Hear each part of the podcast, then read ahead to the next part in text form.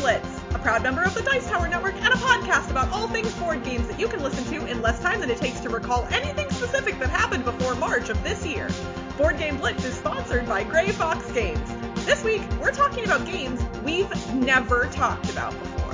First, we discuss a couple games we've played recently, like Disciple Detective and the Princess Bride Adventure Book game. Then, we dig into our memory banks to discuss some games we've played in the past that never really got featured here on our show.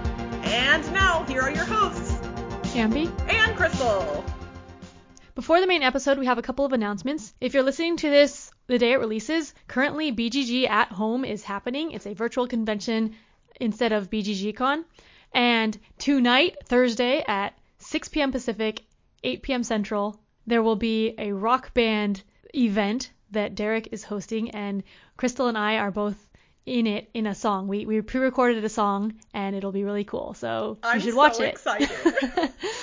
yes. Honestly, I mean, the song is great by itself, but the Yeah. video that you and I recorded to go along with it, I think people are going to really enjoy it. Yeah. Speaking of BGG at home, again, if you're listening to this on the day it releases, tomorrow, Friday, I am going to be hosting the main stage for BGG at home on behalf of AEG. So I will not be streaming on the Blitz channel like I normally do. I will be on AEG's Twitch channel, and that is from 4 to 8 p.m. Central Time. So that's the time zone of BGGCon. So it's 2 to 6 p.m. Pacific, which is my time. And I'm really hoping that y'all will come out and support me while I am hosting for AEG. It is one of my first gigs of this nature. I've done a lot of streaming, but not dedicated streaming for another company before. And I'm really, really excited about it. It's going to be a really fun stream. So please come out for that tomorrow. Again, if you're listening to this on the day it releases. Cool. And speaking of more streaming, next week, which is Thanksgiving in the United States uh, on November 26th, we will be doing an all day stream for Thanksgiving. And by we, I mean Crystal. I mean, you're hoping to pop Yeah. in. yes, but, but yeah. I do have some games that I've specifically picked out that I think you and I should play together on Yeah, the that would be stream. great. So yeah, no, I I'm gonna be alone on Thanksgiving um, because I am you know staying home to protect myself from COVID, and I imagine that there are a lot of other gamers who are Mm-hmm. in a similar boat right now. They are you know in their bubble with their housemates or family or potentially by themselves like I am, and so I wanted to give you all uh, somewhere to go and a, a person to hang out with on Thanksgiving Day. So if you are a little bit bummed about a not normal Thanksgiving, come hang out with me on our Twitch channel. I will be there all day, and by all day I mean probably starting around noon Pacific time. So if you're on the East Coast, not till later in the day, but. I'm really excited. Uh, I have a lot of fun things planned for that. And yeah, so uh, come join us on our Twitch channel on Thanksgiving Day. Recently, I got a copy of Disciple Detective, which is an upcoming game, or I think it might be out now, designed by Lance Hill and published by Funhill Games. So, Disciple Detective is a deduction game for two to five players. I only got to play it at two players. It's Christian themed around the 12 disciples, but you don't need to know the theme to play it. It just it talks about the theme in the rule book, but like you don't need to know to play.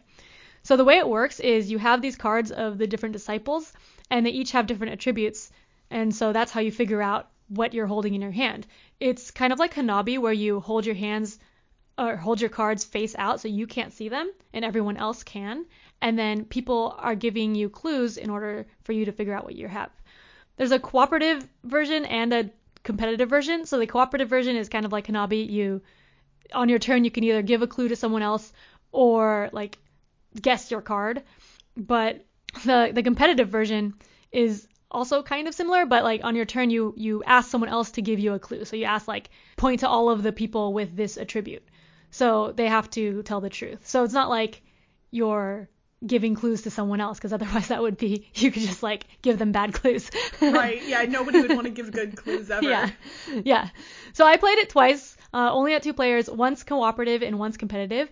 It, it was a lot of deduction. So at the beginning, there it was very thinky. Like you're trying to figure out the clues, and um, in addition to all the, the attributes that each person has, there's also quirks that break the rules that say like instead of this person having these attributes what they do have, this person like it shows up as not having them or this person always lies or something. So you have to t- take that into account when you're trying to figure out who you have. So I, I like I really liked the deduction at the beginning, um, figuring out the best clue to give and figuring out what, what cards you can have. But like in the cooperative mode, after we guessed a few, then there aren't that many left in the deck, so the deduction got a lot easier near the end. In the competitive mode, it was also similar, but for us, the deduction didn't fizzle out at the end since it just stops when the first player figures out all their cards. But in cooperative, like you figure out all of the cards, so like the last few cards are really easy. so, so the, the quirks in Disciple Detective make it hard to give clues accurately, which is kind of a downside because then you're like thinking really hard on your turn like I'm trying to give this clue but then I have to read all of the edge cases and that gets annoying. And so it's a it's a lot of deduction and thinking which can take a long time. So if you don't like deduction then that definitely this game is not for you. The other thing is the game itself was kind of fiddly. So the way the cards work is they're all dry erase boards and they have stuff on the back where you can mark what they have like yes or no for each thing. And so you're supposed to mark on the back what information you know, but then it's really hard to do that while you're holding the cards. And then also when you're holding the cards, you can't see everything, and like the person giving you clues can't see everything, so they have to like check their reference to see what you have in order to give you accurate clues. So I didn't like like how it was done because all the all the notes are like with dry erase and it's really hard to do. So it seems like the implementation would have been better with an app or something. It's it's too cumbersome to play the game, and that got in the way of the enjoyment. But I liked the deduction a lot, and it was definitely very very deduction intensive, more more so than Hanabi. So that's Disciple Detective, a two to five player cooperative or competitive deduction game. You know, this time of year, a lot of stores put sales online because people are getting ready to shop for the holidays and other things like that. And Target recently had a board game sale that I took advantage of. I bought a bunch of games knowing full well that I would not be able to play some of them right away because obviously I'm not meeting up with my game group. But I did get to play the Princess Bride Adventure Book game. This is one that I was really excited about because the Princess Bride has always been a really important movie in my life because it's the first memory I have of my entire life. Like literally my first memory oh, wow. is being in a movie theater just specifically the cliffs of insanity scene from the Princess Bride. So, it has always like been in my heart and I will never tire of the movie and that is I'm going to bring come back to that in a little bit. But in the Princess Bride adventure book game, you literally have a storybook that has maps on it that you flip open and you do each chapter of the story. It is a cooperative game where you are collecting cards. The story deck has uh, just simple terms and I can or pictures on them that relate to different themes in a story. So there's revenge, courage, intrigue, adventure, love, all of the things that that make up a great story like The Princess Bride. And players are moving through each chapter of the story attempting to finish a number of specific goals before they can move on to the next chapter. As far as difficulty goes, this is a fairly simple or light, like a family weight cooperative game. I would liken it to like it's easier I would say strategically than something like Pandemic, but only some of the time because each chapter is a little bit different and the game does get harder as you progress. Like the first chapter mm. is pretty easy. You're literally just on the farm and Wesley and Buttercup are meeting for the first time and Buttercup is making Wesley do tasks and then uh, he fetches a pitcher for her, and then he goes off to find his fortune. It, the best part about this game, and I don't know how well I'll be able to convey this to you all, but it captures the feeling of this movie in spades. I've previously described the uh, Legendary Encounters Firefly game as one of the most thematically and mechanically married games that I've ever played, like where the mechanics and the theme just worked together seamlessly. This beats that out. I honestly think this is one of the best marriages, marriages of theme and mechanics I've ever seen in a board game. Like, no joke. It's one of those things where you read through the rules of a chapter and like what you're allowed to do and what you can't do. And then I literally so on the this is no spoilers for the game because it is the story of the movie. If you've never seen the movie, dear God, go watch turn the podcast off right now and go watch it because I'm about to spoil the ending. go watch it. I swear you should not listen to this podcast if you have not. Go go I, it's fine. Okay. So the final chapter, you're storming the castle, literally. Inigo is chasing Count Rugen and Count Rugen is running through locked doors Fezzik has to come break down those doors to allow Inigo to continue chasing him, and he has to defeat Count Rugen twice before Count Rugen gets removed from the board. But while that's happening, Fezzik has to carry Wesley, because Wesley can't move because he's been mostly dead all day, uh, over to the honeymoon suite to find Buttercup, where he then has to basically prove himself to Prince Humperdinck before Prince Humperdinck outproves him. And when I just, when we were like, every single bit of it, I was just like, oh, this is good. Oh, this is good. It makes perfect sense because this and this and this. If you're like me and you love The Princess Bride, this game has a lot of fun in it for you. I, I will, I have to back up and say, it's not a gamery gamers cooperative game. Like if you're a group of adults who really want a good cooperative game experience and that's all you're looking for, this is not the game for you. But if you are a family with like some kids or some pre-teens and y'all love The Princess Bride, this is a must buy. Like, honestly. I will, the gameplay is a little bit longer than I would have expected because they kind of say like okay you play one chapter and then you just immediately move on to the next but if you play through all of the chapters in a row it's a pretty long experience but if you played them like one or two chapters at a time like maybe as a family before the kids go to bed it feels like that would work really well there's not a ton of like difficult strategic decisions. This is a game that could be quarterbacked fairly easily, but you do have to make some intelligent decisions about what to do and when to do it to complete all of the goals in each chapter. And there is some luck based on card draws and things like that, but there are also ways to mitigate those. You have miracle tokens that you can spend that you get on different chapter boards, and also uh, special cards that will give you special abilities as well. I really, really enjoyed this. And I, it's hard for me to say how much of that is my love of the Princess Bride and how much is the game. I think more of it comes from the theme than the mechanics, but they did a really good job of mauiing the two. And I'm going to keep saying that, y'all. just deal with it. It's inconceivable how much I like this game. so it's pretty cheap too. It's at Target or wherever else. It's mass market. It's for published by Ravensburger. If you like The Princess Bride and you want a fun, pretty easy cooperative game experience, go grab this for Christmas or buy it for your like buy it as a gift for somebody. This would be a fun Christmas gift for a family. Mm-hmm. Ambi, we've been doing this podcast for nearly five years now. Wow. I know, right? yes. And as a result of releasing an episode every single two weeks for five years, we've talked about a whole lot of board games. Yep, yep, we have. But shockingly, we've played more board games than we've talked about here on this podcast.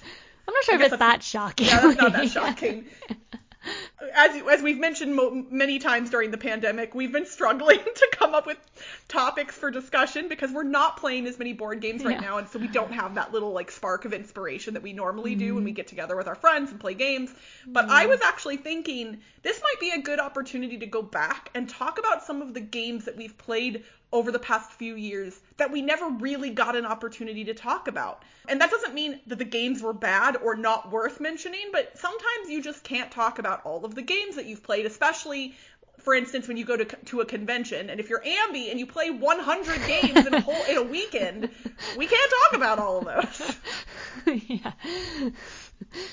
Yeah, for me, yeah, I think a lot of mine are games that I learned at a convention or games that I just played before starting the podcast, some of them, and then just never got around to talking about them much. yeah, most of a, a, vast majority of the games uh, that I've kind of listed out for myself, I did learn at conventions. Some of them I have played multiple times, but most of them I do not own currently. And that's not to say that I don't want to own them. There's a couple that I just played earlier this year.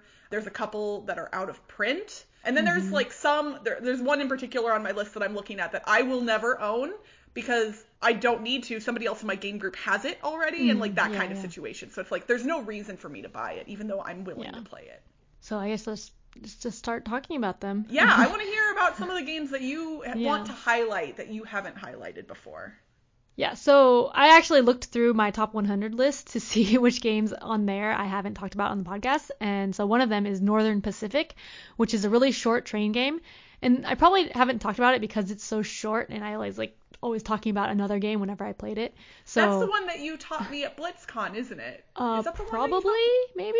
It's the one. So it had the glass thing on top of the Yeah. board, and we were Yeah. laying out the trains, and it. It's like 15 minutes long. Yeah. yeah. yeah. I forgot Yeah. what that was called. yeah, so yeah, you're basically on your turn. You're you're either like betting on a city for this train to go to get there, and this train just moves across the map from left to right. And you either bet on a city by putting a cube there, or move the train.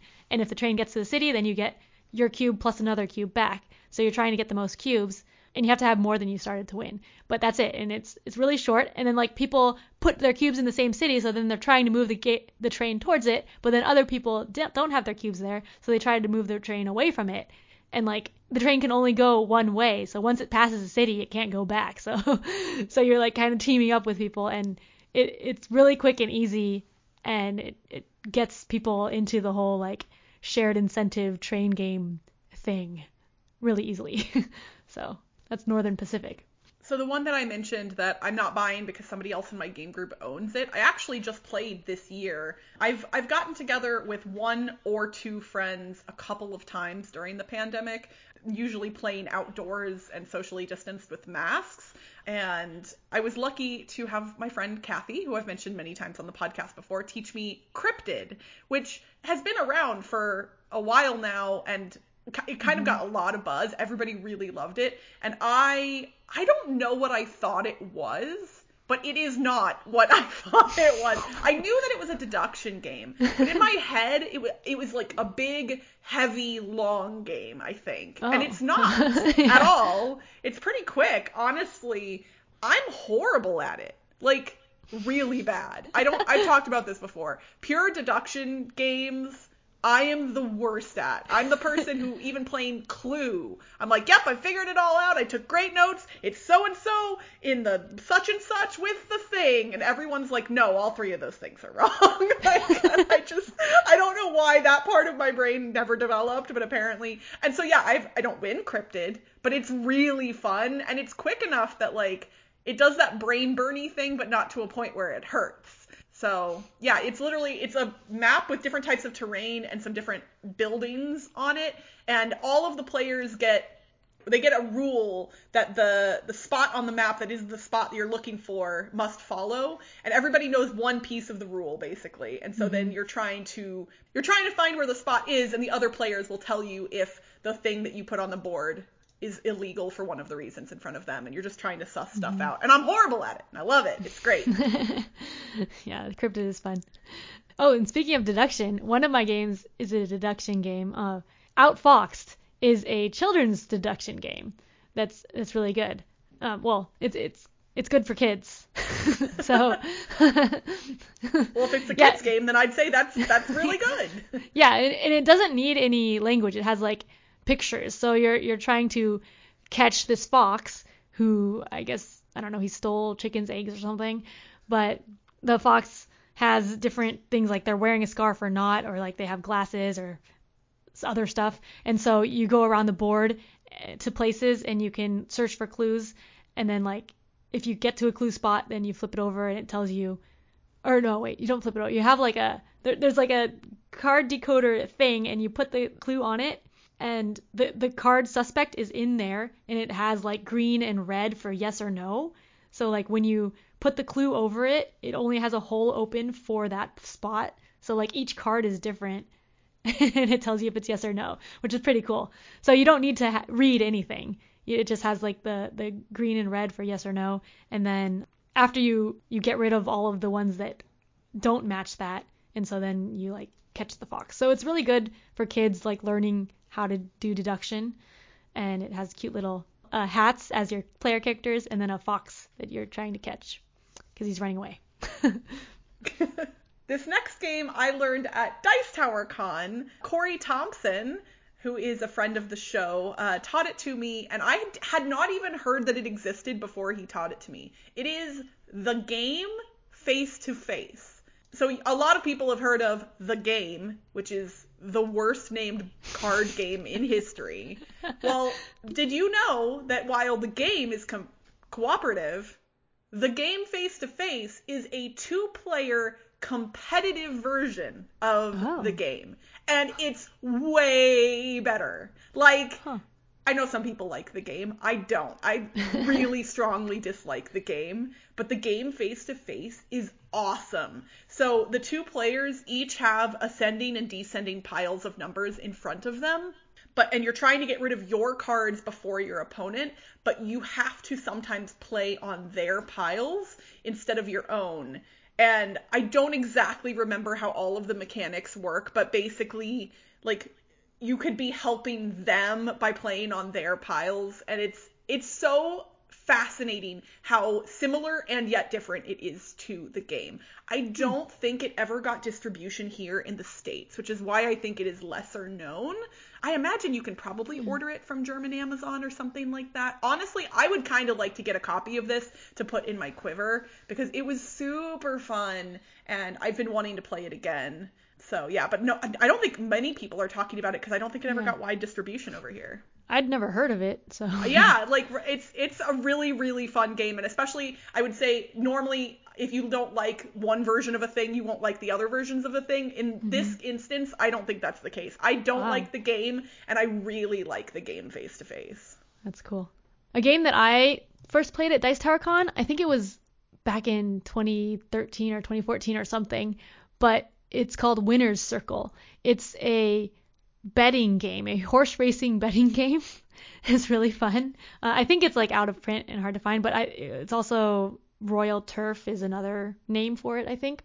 But like there's the horses and you're you bet on horses to win. Like I think you can bet on three different horses, different amounts, and then each horse has a card and then you roll a die and the die has different icons on it. So the the the cards on the horses have the icons and they say how much it moves for that icon. But like on your turn, you pick, you roll the die and then pick which horse you want to move. So like it could be, you could be trying to move the horse that you got that you want to win a lot or move another horse a little bit if you, if that's like the symbol for a little bit. And all the horses have to move before they can move again. So so it is really fun and quick. Um, it's a Reiner Knizia game, so like all of the horses are balanced out math wise. so, um, but yeah, it, it's really fun. Just like a quick horse racing betting game. And we, when we played it, like, we we really liked it. And our friends actually made a retheme of it to My Little Pony. So the next year we we went back to Dice.con and played their My I Little Pony you version. All playing that. yeah, of Winner's Circle. So that, that's fun. But yeah, I, I guess I never talked about it because convention, right? Like Yeah. And I will say that we we do sometimes specifically choose not to talk about games that are out of print because it, yeah. it does feel a little sad to sometimes get people hyped up and excited about a thing and then have mm-hmm. them find out, oh, I can't get this. So, yeah. I mean, I do think there is value in talking about those games, and that's kind of why we're mentioning some of them here. Because A, those games could come back into print, and B, it still gives people an idea of our taste in games as a whole. Yeah. And honestly, once in a while you'll stumble across a copy of a really good game at a thrift store, and it's nice to know if yeah, it's worth grabbing. The last one that I will mention here is a trick taking game that I got to play at Dice Tower West earlier this year, right before everything shut down. I had been wanting to play this game for a while. It actually came out in 2019, it feels like that was a million years ago. um, but ever since it was released and I heard about it, I wanted to play it. It is called Time Chase. So it is a trick taking game where all of the tricks that happen get laid out on the table in order, and you can travel back in time to previous tricks. and potentially change their outcome. So the trump suit in any given uh, round changes sometimes. So the trump is not always set in stone. And you can spend tokens that you've won through certain actions to go back and play a card into an older trick. So the goal of the game is to control three tricks in the timeline. And that's really difficult to do because once you hit two, then someone will likely go back in time and try and take away one of the tricks that you've already won. But it's interesting because you're still always playing into a new some people are playing into a new trick as well. So you oh you don't aren't ever sure if somebody's going to just play a card into the new trick or if they're going to go back in time and play into an old trick.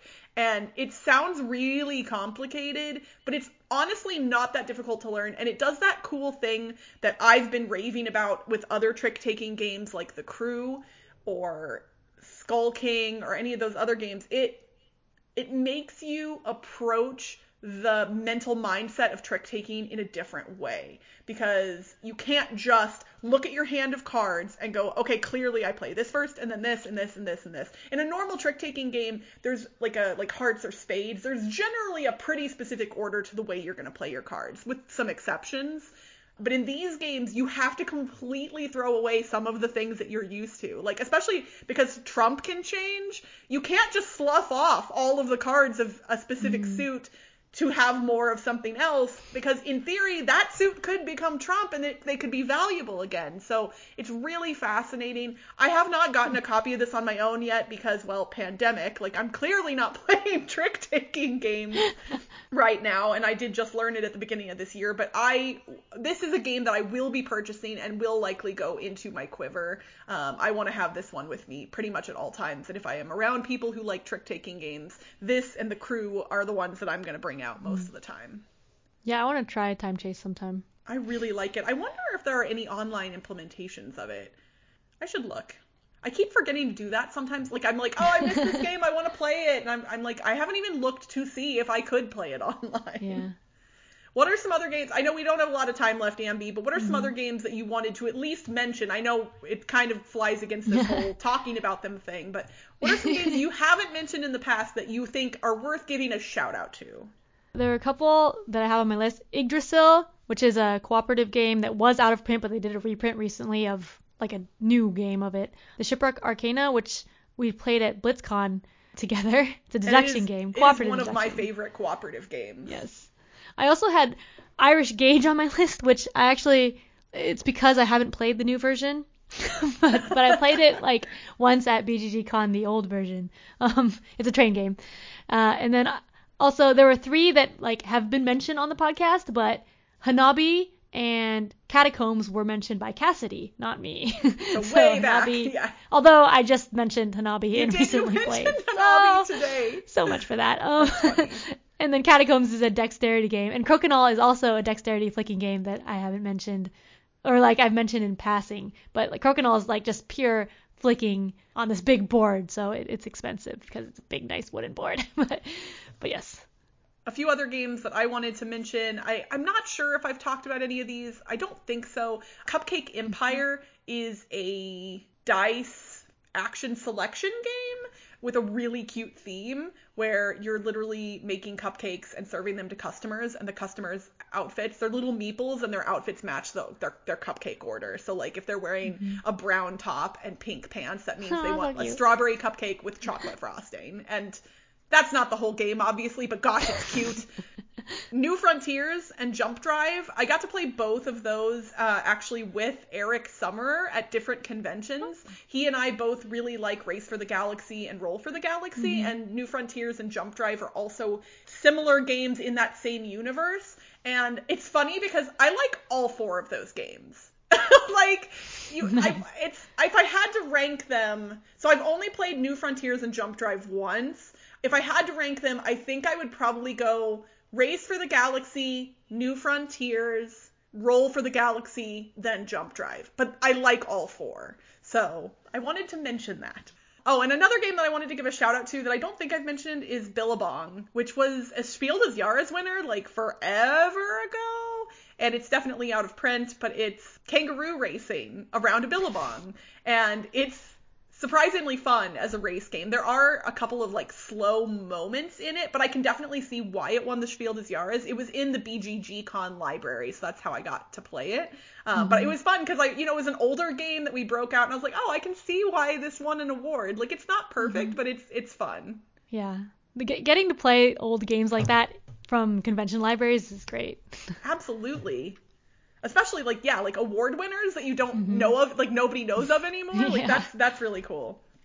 Well, we would love to hear from our listeners. Are there any games that you all think nobody's talking about or that we haven't talked about and you know we've played them? Like maybe we played them with you at a convention and you're like, come on, talk about this. Let us know. We, we're, we're starved for topics, friends. We need help. Tell us what to talk about. And that's it for this week's Board Game Blitz. Visit our website, boardgameblitz.com, for video and blog content, as well as get links to all our social media pages. This episode was sponsored by Grey Fox Games. For the month of November, you can get 20% off your order of all non-exclusive items sold at greyfoxgames.com by entering the promo code BGBFall at checkout. If you missed the Kickstarter for Campaign Trail 2nd Edition, don't worry, you can still pre-order it directly from greyfoxgames.com. Grey Fox Games, quality games cleverly crafted. Support our show and get cool perks for as little as $1 a month by visiting patreon.com slash boardgameblitz. As a patron, you'll get access to pre-edit recordings and our private Slack channel where you can chat with us and other Blitzketeers every day. Our theme song was composed by Andrew Morrow. Technical support provided by Toby Mann. Board Game Blitz is part of the Dice Tower Network. Until next time, come on, baby. Let's play some games. come on, baby. Let's play some games. Just head over to the shelf browse through the names. Bye, everyone. Ambi was twisting that whole time. Recently, I got a review copy of Disciple Detective, which is a. Wait, sorry, I didn't have the BGG page open. okay. I might actually start over, but I just was thinking because Hanabi's on my list for for games we haven't talked about. Oh. so, that's saying a lot. Episode ruined. but that was like a soft game on my list. Right, right, right. But yeah, okay. Um, hats and foxes. A fox. it has. This next game I learned at BGG Con. Nope, delete all of that. That's not accurate. Brain.